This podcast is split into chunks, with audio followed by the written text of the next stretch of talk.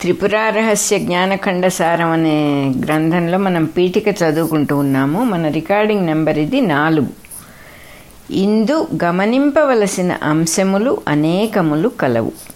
గురువరేణ్యుడైన దత్తాత్రేయుని ఆశ్రయించి సంవర్తుడు అవధూత అయ్యను.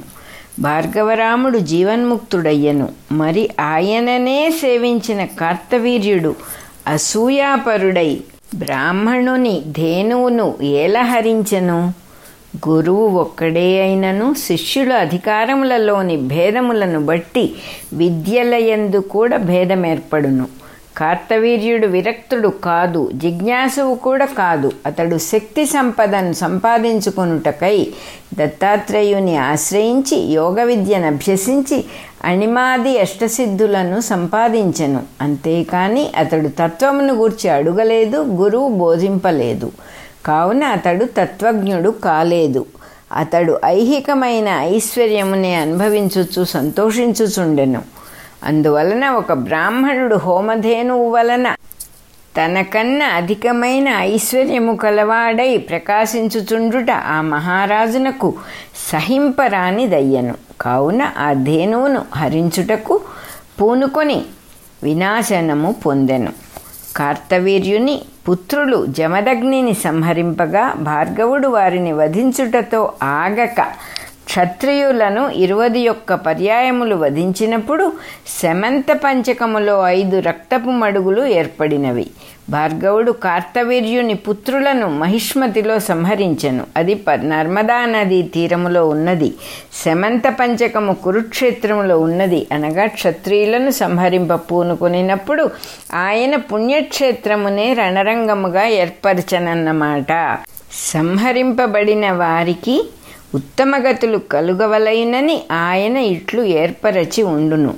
రక్తము గడ్డకట్టకుండా మడుగులుగా ఏర్పడునా?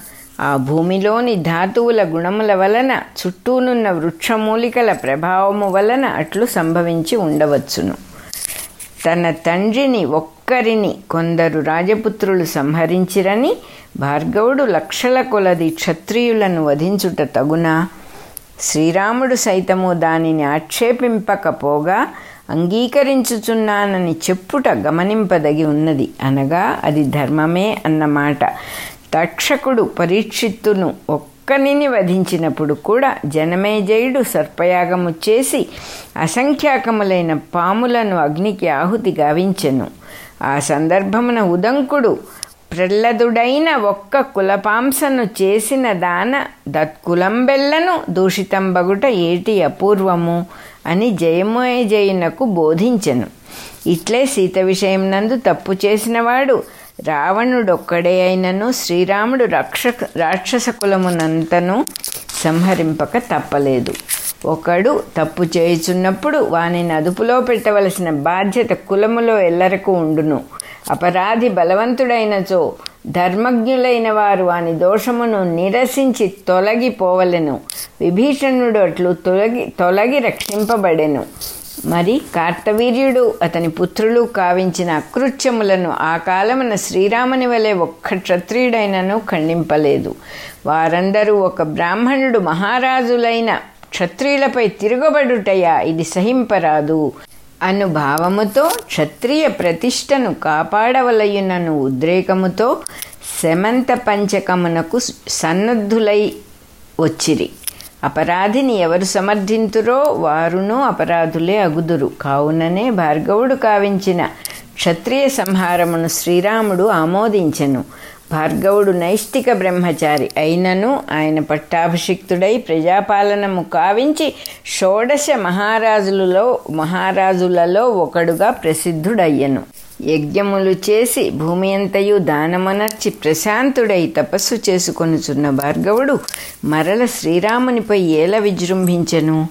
మహారాజైనను బ్రహ్మచారి ఎగుటచే ఆయనకు రాజభోగానుభవము కలుగలేదు. అందువలన ఆయన ఈ లోక సుఖములను రాజ్యమును వదలుకొన్న తర్వాత తపస్సు చేసి ఊర్ధ్వలోకములను సంపాదించను.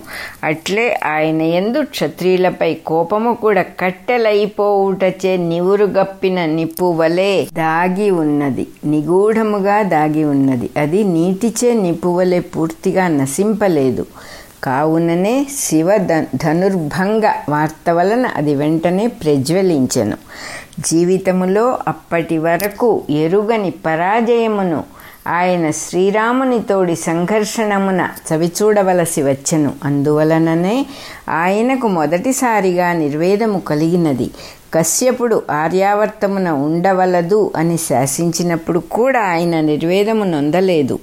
తపస్సు చే ఇంతకన్ననూ మిగుల దివ్యములైన లోకములను పెక్కింటిని సంపాదించగలనను. ఆత్మవిశ్వాసం అప్పుడు పుష్కలముగా ఉండెను.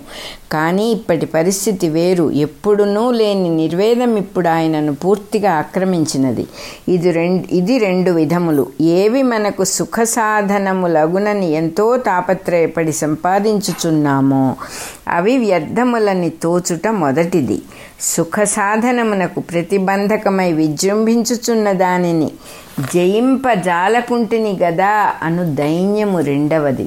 దానము చేసిన మరుక్షణములో ఆయనకు ఈ లోక సామ్రాజ్యము కలవలే చెదిరిపోయెను. తపస్సు చే ఆర్జించిన లోకములు చూచుచుండగానే దగ్ధములయ్యను. ఇట్టి లోకములను మరల సంపాదించినను ఎప్పటికైనను అవి నశింపక తప్పదు. వీని వలన శాశ్వతమైన సుఖము లేదు అను విషయం ఆయనకు అనుభవసిద్ధమయ్యను. కర్మచేత సంపాదింపబడు లోకముల అశాశ్వతములు శాశ్వతముల అశాశ్వతములైన వాని వలన శాశ్వతమైన సుఖము కలుగదు. ఇట్లు పరీక్షించి తెలుసుకొని బ్రాహ్మణుడు నిర్వేదమును పొందవలను.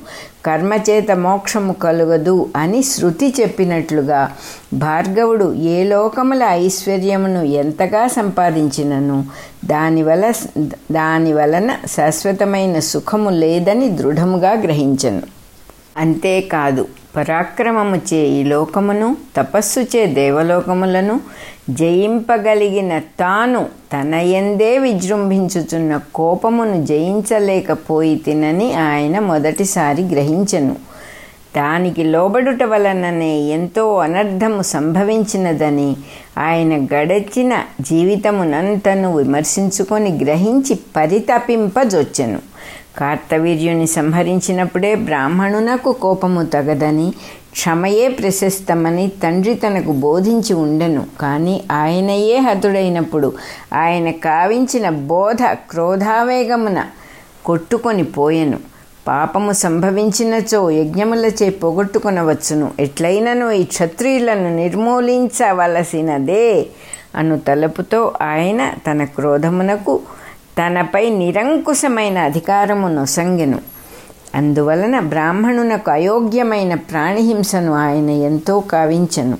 యజ్ఞములు ఆ పాపమును పోగొట్టగలిగినను క్రోధమును కదలింపలేకపోయినవి. ఆ క్రోధము వలననే దేవతలు మానవులు ఎందరో చూచుచుండగా శ్రీరాముని వలన ఆయనకు పరాజయము సంభవించినది. అప్పుడు ఆయనకు తనకు నిజమైన శత్రువు తన కోపమే అని దానిని జయించుట సులభము కాదని స్పష్టముగా గోచరించను. మన రికార్డింగ్ నెంబర్ నాలుగు అయిపోయింది. నెక్స్ట్ది భార్గవరాముని నిర్వేదము అనే హెడ్డింగ్తో చదువుకుందాం.